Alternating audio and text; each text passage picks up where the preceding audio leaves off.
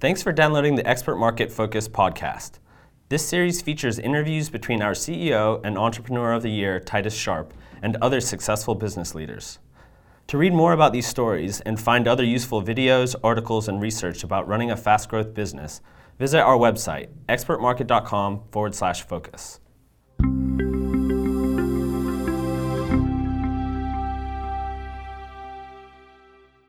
Will, thank you very much for coming in. It's great to have you here. And I've always been very impressed by Distilled. I went to one of your conferences about 5 years ago and absolutely loved it because SEO is probably my main passion.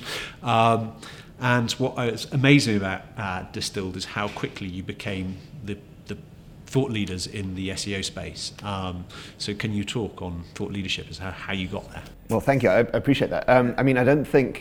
I think any strategy that starts out saying, I want to be a thought leader is a little bit of a, I don't think you get to say that about yourself. Yeah. So what we just really started out with was we were curious. Yeah. And so the company actually got started almost 12 years ago. It was myself and my co-founder. We were 25, we had no money, no clients, no leads, no industry presence, nothing really. And it was a very, very slow start. We didn't hire our first employee for I think almost 2 years. We worked from his front room for the first 18 months.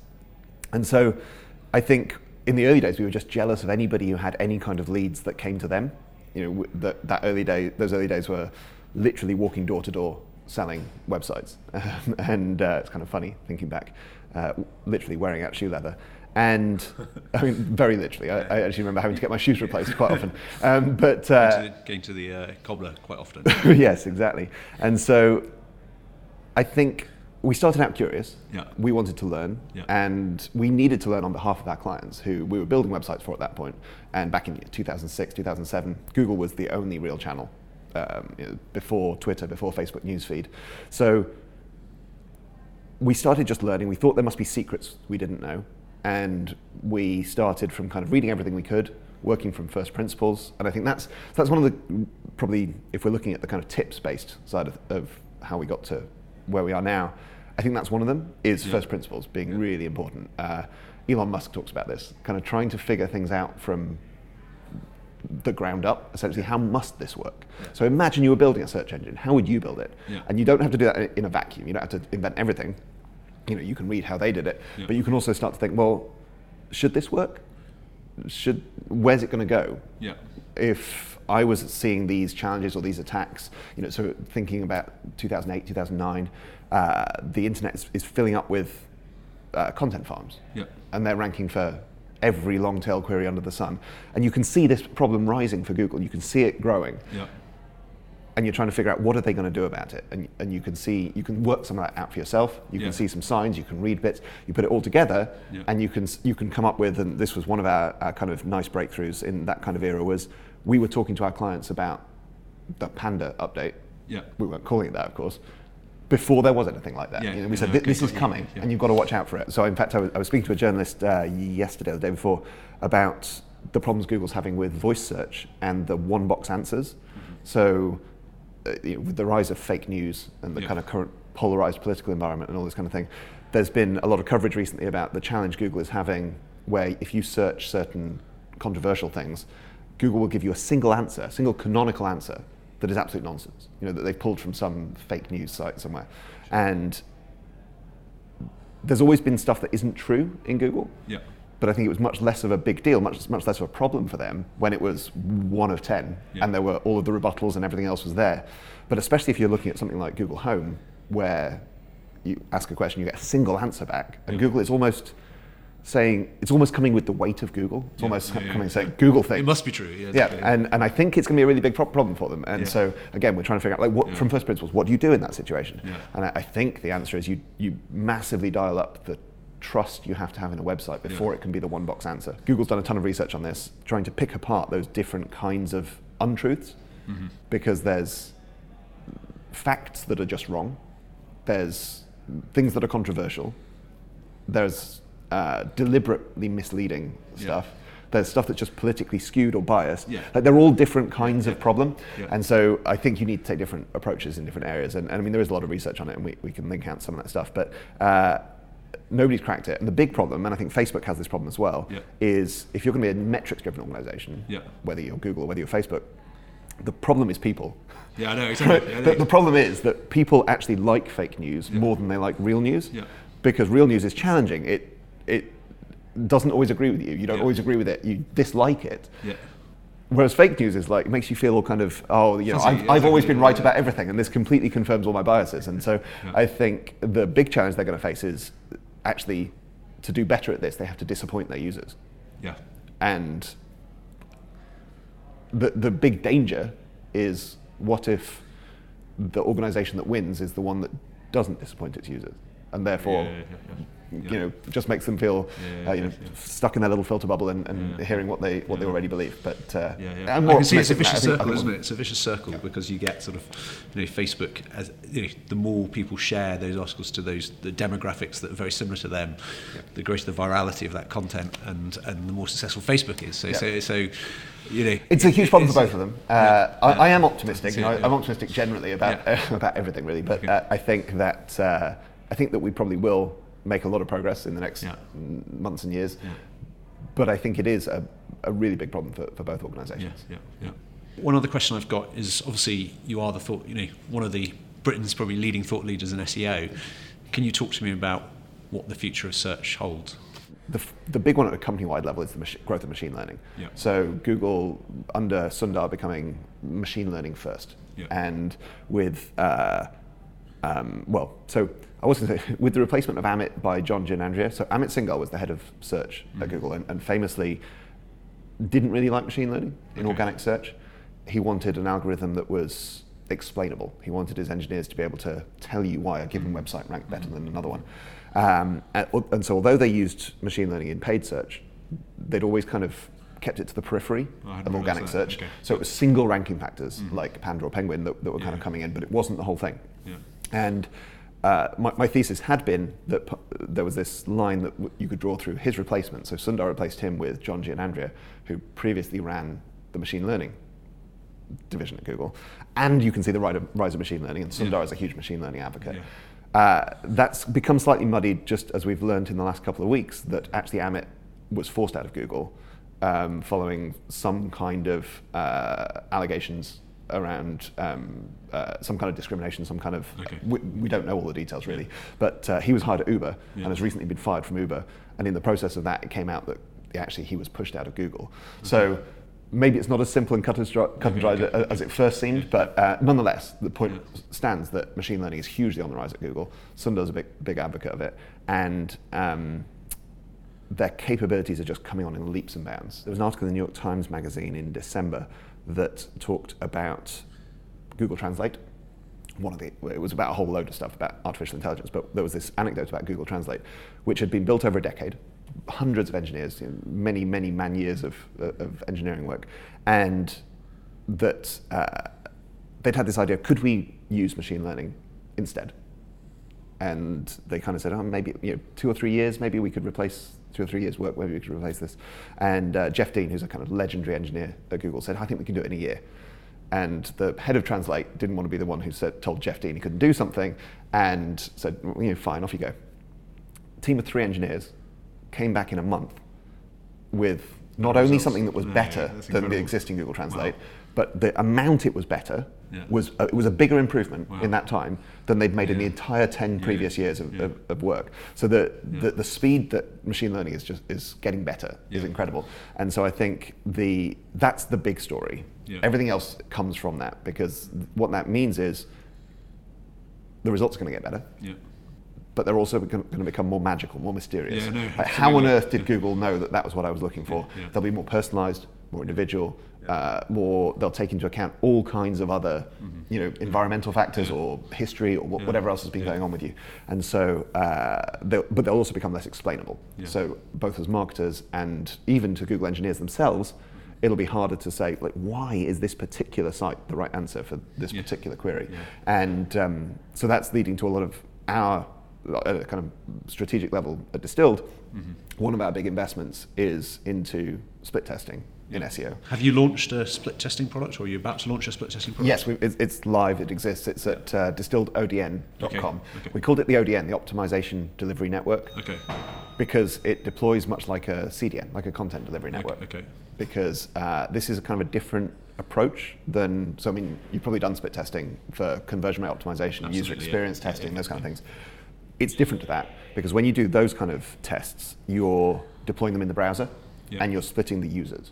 So you're saying, okay, let's take, I mean, the simplest version is you take a page, create two versions, show half your audience one version, show the other half the other version, and see which one converts better. And that's typically done with JavaScript in the browser. That doesn't work for testing the performance in search, because there's only really one Googlebot. So you'd have to put Googlebot, when it crawls your website, would have to either go in bucket A or bucket B, and either get the, you know, the control version of the page or the variant version, and then you're not split testing at all. So the way that SEO split testing works is, instead of splitting the users, you split the pages. So it only works on big sites, really. And so, you know, large e-commerce sites, big job sites, big travel sites, anything with a lot of similar pages, essentially. And what you do is you take a change that you think you want to make, and you change some percentage of the pages, and you don't apply the enhancement to the other pages, and you keep them back as a control group. And then as Google kind of recrawls and reindexes your site, you look at the performance of the control group relative to the pages that got the enhancement. So a simple example would be adding structured data to product pages on an e-commerce site, for example, and you just add it to some of those pages and see if they rank better, see if they get better click-through rates, see if they get more organic search traffic than the. And so, is that integrated at what sort of level? Is it integrated at a CMS level, or so it's JavaScript level, or sort of like? It is server-side, but it doesn't rely on what the CMS looks like. This is why it deploys like a content delivery network. So, where a CDN, the user comes in, instead of hitting your web server directly, they hit the content delivery network on the outside, which refers to your web server. We sit in between, essentially. And that means that we get to control the HTML that is returned. And so as far as a user or Google is concerned, you've made the actual change on your website. But what we're actually doing is we're making it easy to make that change just to 5, 10, 50% of your pages rather than all of them. It's interesting, one thing that we've got our own split testing sort of software that we built in-house as well. And one thing that we found on the traditional packages of conversion rate testing is actually the latency that you, JavaScript latency, it actually slows down the page a bit. Is that something that your thing resolves because of these? There's different kinds of issues. So we don't cause any slowness in the browser because of course what's returned is just regular HTML. We do sit in that network flow, but because we're inside the CDN, it's fairly minimal. So we've got some super fast sites on it. So I think the fastest one we've measured is we're returning the entire page in 73 milliseconds or something, where Google's guidelines are 200 is a fast site. So we can be super fast even with our stuff in place. Yeah. And so does it sit on an ultra scalable? It's in AWS. Scalable cloud. Makes perfect sense. Cool. Fantastic. So perhaps moving on to sort of more leadership stuff. So tell me a bit about the size of your organisation and when, because I know one thing you've done, you've been one of the successful British companies to take the leap. There's lots of, and MVF is on that journey as well. Can you talk a bit about that sort of growth from one office to multiple offices, and what challenges and how you chose Seattle and New York as your leap offices? Talk to me on those things, and talk to me about the scale of the organisation. Right. So we're 40 something people right now, and we're spread across three offices. So they're kind of, especially our US offices are fairly small at the moment, but hopefully going to grow in the next year. And we started out in London, and we were in London for the first, whatever that was, 5 or 6 years of our existence. And then actually it was kind of a serendipitous, well, it was actually part of the same story of trying to be part of this, figuring out what works, part of the, what you call thought leadership, this kind of education space, I guess, is we formed a close partnership with a company called SEO Moz, now called Moz.com. Rand Fishkin. And so they're based in Seattle. Yeah. And we got to know them very well. We actually partnered with them, and we delivered UK consulting work for their European work for their European clients. I see, okay. So before they were a software and services subscription service platform, they actually did client work. Right, they were an agency, essentially a consultancy, and so we used to deliver their European work, and then we gradually started actually behind the scenes delivering work in the US for them as well. And as they were transitioning into a software model. And then late 2009, early 2010, they quit the consulting business to focus. They raised venture capital and they focused in on their software business. And so they stopped taking on clients. And so I remember the phone call saying, you know, from Rand saying, opportunity, isn't it? Yeah, exactly. So it's probably the luckiest business thing that's ever happened to us. But it came out of that same effort of producing content, like trying to figure out where the industry was going. Yeah. All of that stuff was how we formed that relationship in the first place. So I think somebody talks about being lucky as increasing your surface area of serendipity. Yeah. The more you do, the more areas you have that you get those opportunities coming in through. So yeah, it happened. Rand said, do you want to come out to Seattle and open an office? One of our team was up for it. So Rob Oosby, who still runs the office out in Seattle, moved out there, moved his family out there, and opened the office. So that kind of fell out. Okay, so it's opportunistic. Yes, absolutely. So in fact, ironically, so talking about leadership, one of the things everybody talks about is having this vision and mission for a company. And we'd just gone through a process of really trying to make that concrete at Distilled just before this happened, so September 2009. Yeah. And the punchline, the thing we'd written on the whiteboard was, be the best SEO company in the UK. Yeah. Right, we're going to focus in on the UK. This is our thing. This is our mission. And then Rand phones up and says, "Do you want to come to America?" And we were like, "Yeah, sure, forget that. Yeah, let's do that." So I think UK and America and America. Yeah, sure. And so little asterisk. And so so we ended up in Seattle, and then that was great. And because we had this relationship with Moz, they were passing us new leads and so forth. That was kind of actually the growth side was easy in the early days. And then New York was a bit more deliberate. We said, well, if we're going to have 8 time zones and have to get up at whatever time and work at whatever time, then we might as well have an East Coast presence. Yep. Where are we going to be? Well, we might as well be New York. And actually, it was my brother who went out to open up our New York office. Okay. So he wasn't a founder of Distilled, but he'd been working with us for a long time by that point. Yeah. And he went out there, got the office up and running, and then went off to do some other stuff. And he's actually back consulting with us again now, kind of principal consultant type role. Okay. So that's kind of how we ended up in America. And I don't think it's a normal story, but kind of worked for us. Opportunistic, fantastic. Yeah. Okay, excellent. And how do you find the sort of managing that culture across time zones? It's a fascinating question because we didn't necessarily have plan for that. We had no experience of it, but then we had no experience managing anyone. I think our first hire was literally the first person either myself or my co-founder had ever managed. Yeah. So it's all been a process of figuring it out as we've gone along. Yeah. I think the time zones are a bigger challenge than the distance. I'd agree. That Seattle is 8 hours behind, and that means we only have that little overlap in working hours. So a lot of it is working flexibly, and Rob is often up early for conference calls with the UK. Yeah. We're often working late for conference calls with the US. We try to build communication into everything. I think the first thing that fails is communication, and we've messed up on this. Like I'm sure some of my team might watch this and go, "You definitely not got that nailed." It's been the thing we've worked hardest on, and we definitely still don't have it kind of completely tied down. But do you use something like Slack? We use Slack now. I find that's been very useful for sort of like getting our US feeling part of the sort of banter of the organisation, the sort of kind of water cooler chat. Yeah, exactly. But also the passive awareness of what's going on. Yeah, exactly, I think the more that you can default to open and have those conversations in public, even if it's 2 senior team members talking about something, if you have it in a channel where the rest of the team can see it. Yeah. They see how those decisions are made, and that pervades culture. And I think, so there's that kind of thing. There's, this was years ago, but I wish I'd read it earlier. Finally read a book called Five Dysfunctions of a Team by a guy called Patrick Lencioni. And he also has written a whole bunch of others. They're all quite similar, but another one is The Obsessions of an Extraordinary Executive. Okay. And they're only very short books. They're kind of parable told the story. They're very easy reading, and I would very strongly recommend them to anybody in any kind of management or leadership role. And they were actually recommended to me by an ex-client who's now a close friend. And there's a few things in there, but one thing that sticks with me is the way you bake culture into an organisation.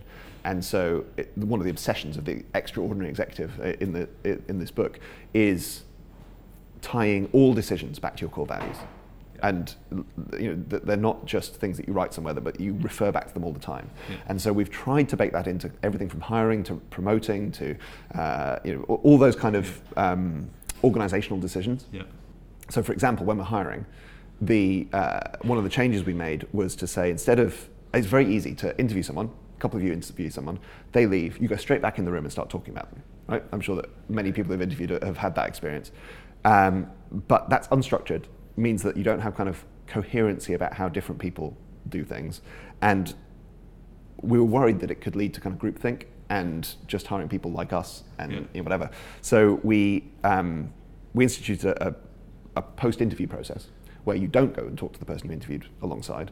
You both separately go back to your desks and you write up your notes. Yeah. And you write it into a form that explicitly references our core values. Yeah. So you're rating the interviewee based on, in our case, you know, what do you think of that communication? Because excellent communication is one of our kind of core values. Ownership and getting things done, yes, smarts, you know, like we have this whole like list, but you're explicitly grading them against those things. Yeah. And that helps ground everyone on saying, you know, we're looking for, this is what culture means, this is what Distilled means, and this is how we're going to work together. So we've tried to implement those kind of things across the business. So I found the role of a CEO, you know, you have some great moments, you have some terrible moments, and obviously you've got to pretend that you're always having a great moment. Can you talk to me on what has been the highest point of your CEO-ship and the lowest point? Yeah, so I think the highs and lows, certainly in general terms, they all revolve around people. I find that there are kind of adrenaline highs or short-lived highs around winning some new business, or you know, winning an award, or something public, that kind of thing, or standing on stage at a conference. Those are kind of short-lived, I think. The things that I find the highest as I look back over things, and certainly the things I anticipate that I'll look back on, you know, in a decade or whatever, and think that was really great, are around people. They're around people we've worked with, careers that have developed, people we've hired early in their career who've gone on to be, you know, I was going to say household names within our, you know, within the SEO, micro celebrities, as we call them. Literally dozens of people know who they are. And I think that seeing people come in at that early stage of their career and develop into you know, leaders is the most rewarding thing overall. And I think that ties into the lows as well. You know, it's kind of cliche, but by far the hardest thing is any time that you have to ask somebody to leave the organisation, whether that's you know, performance related or you know, redundancy type restructuring related or whatever it might be. And I think that the actually doing that is hard, which is a cliche. Obviously, it's harder on the, you know, the person on the other side of the table. But the thing that I've had the most kind of sleepless nights over has been the decisions in that lead up process and all the trade-offs that you're trying to make. You know, you're operating in a world of uncertainty. You don't have 100% information. You never can have. You're trying to make. It's always the hard decisions that land on your plate, right? Yeah. If they were easy, somebody else would have made them. Yeah. And so the stuff that bubbles up tends to be the unpleasant, the hard, the 5149 calls. Yeah. And I think that. So another Lencioni book is is all about, I can't remember the exact title, but it's to do with being a CEO basically, and one of the temptations of a CEO, and one of the temptations, he basically says everybody will have some combination of these, and my one is what he calls the temptation to be right, and that doesn't sound like too bad of a thing, but the way it manifests itself is that if you really want to be right all the time, then you will punt hard decisions. You'll punt decisions where you don't have perfect information, hoping that one day you'll have more. Yeah, yeah. But often that is the worst decision you could make because a poor plan, whatever the phrase is, a poor plan executed strongly now is better than the perfect plan executed later. Yeah.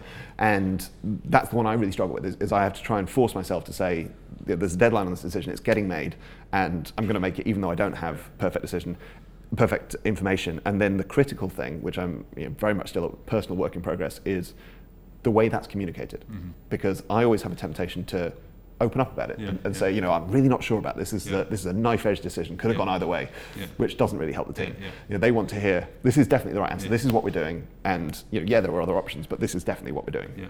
And here's how it's going to pan out. And the temptation not to be wrong is I have this temptation to couch that stuff in vague terms. So I'll talk about being bigger or being better or being whatever, which is fine, it's directional. Whereas I think the argument goes that the strongest leaders can say, we're going to be plus 20% in the next quarter. We're going to do this, we're going to do that. And there'll be very concrete things, yes. And they'll be time-based and they'll be specific, sure. And they'll be wrong, right? Because it won't be plus 20%, of course. It'll be plus 15 or plus 25. Yeah. And that the argument that I'm trying to work through is this, I need to get over that, and then communicate along the way. Yeah. And then you can revise that. You can revise the plan, revise the estimate, revise whatever it is, but that the concreteness helps in that communication, and that's something I'm trying to learn. Yeah, it's interesting. You seem to, you obviously have lots of influences on your, how you've developed as a CEO. Can you talk to me on, where you get your input?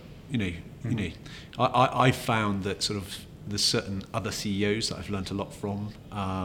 I tend to be less book focused and more finding other CEOs who I really sort of like can get great ideas from. Mm-hmm. Where do you pick up your CEO learnings from? I guess other than just being a CEO and doing a bit of both. So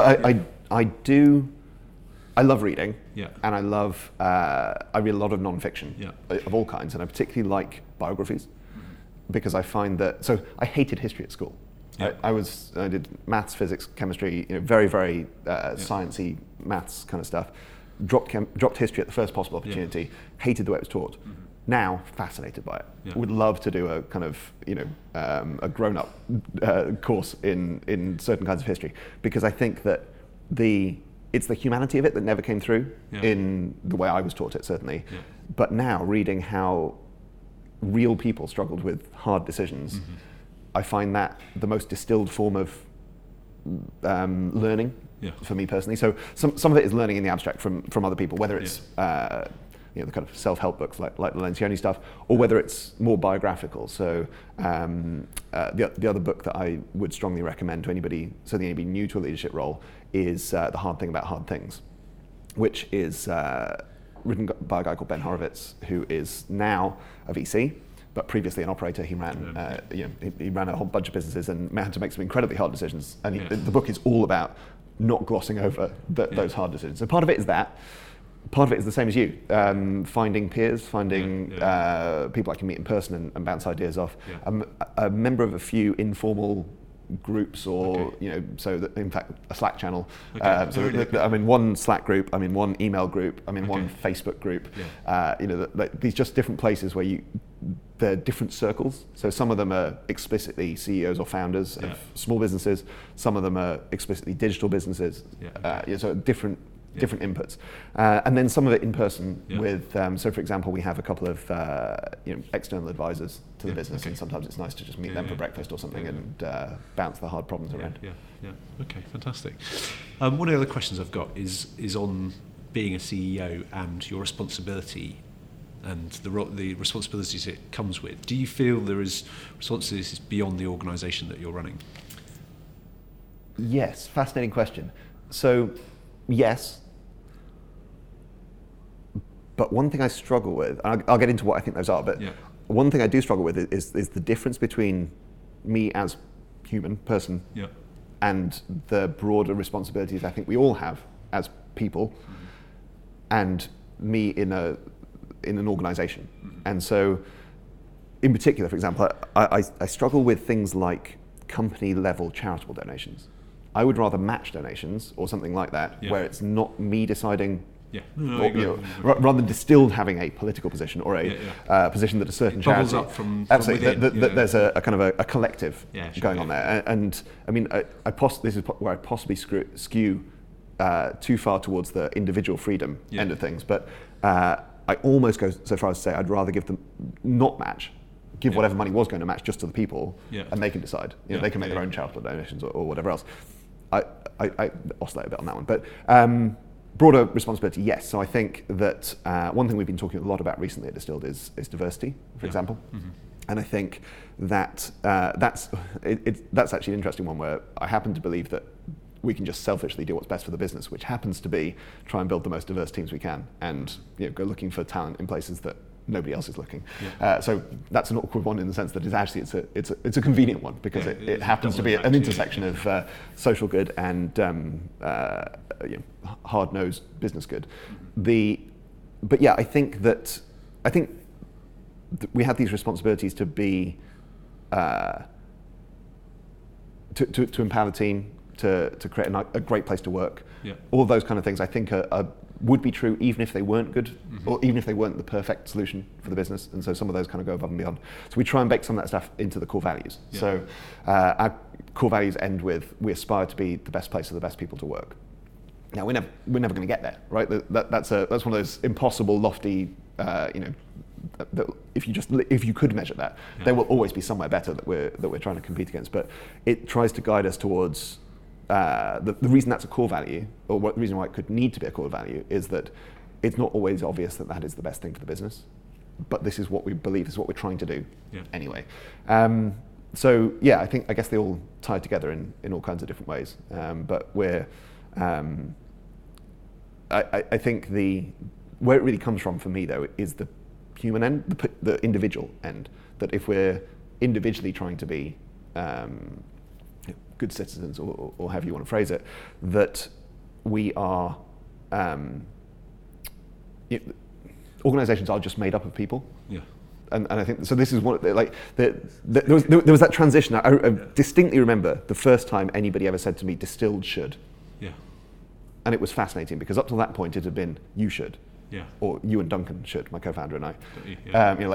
Distilled should buy me a new laptop, or whatever. And there was a moment when it decoupled. Yeah. In some people's minds, but for me it's never really decoupled. That it's kind of actually it's just the only reason we have companies yeah. is to bring a group of people together yeah. to do things. So I kind of always come back to that human element, and so we try and then we try and empower the team a lot. Yeah. So this has nothing to do with being good citizens, but the way that we do to the like equipment type stuff is every team member at Distilled has a personal budget. Yeah. It ended up being called the happiness budget, but it's essentially the small print says it's to be spent on anything that makes you happier or more productive in your job. So it does have to be related to your job, yeah. That ends up allowing people to decide what's best for them, yeah. and that isn't a kind of top-down. Everybody must have a new chair. Yeah. Or everybody must have a new whatever. Yeah. It's kind of you can choose between. That's really nice. That's a really yeah. lovely concept. But that pervades over into the other stuff as well. Yeah. So I think that I would rather see that empowerment in how we all try and be yeah. good for the world, whatever that that means to yeah. different people. Got you. Yeah.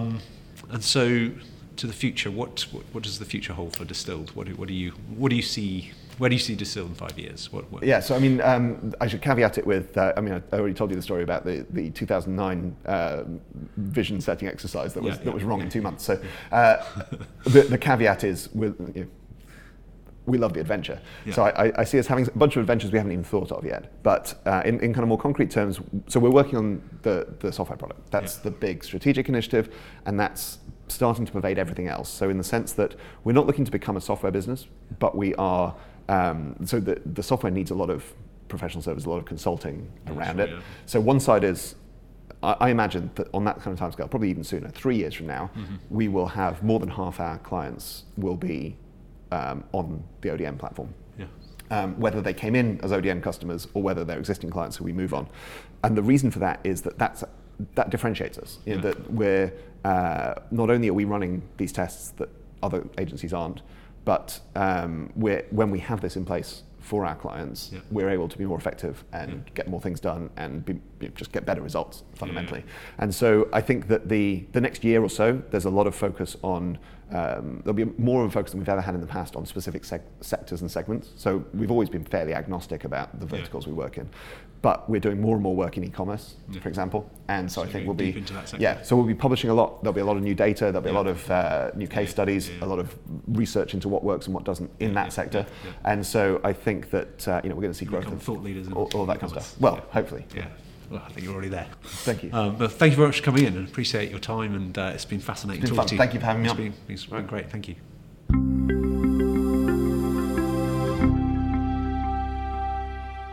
Thanks for listening to the Expert Market Focus podcast. To hear more from this series, subscribe now or head to expertmarket.com/focus.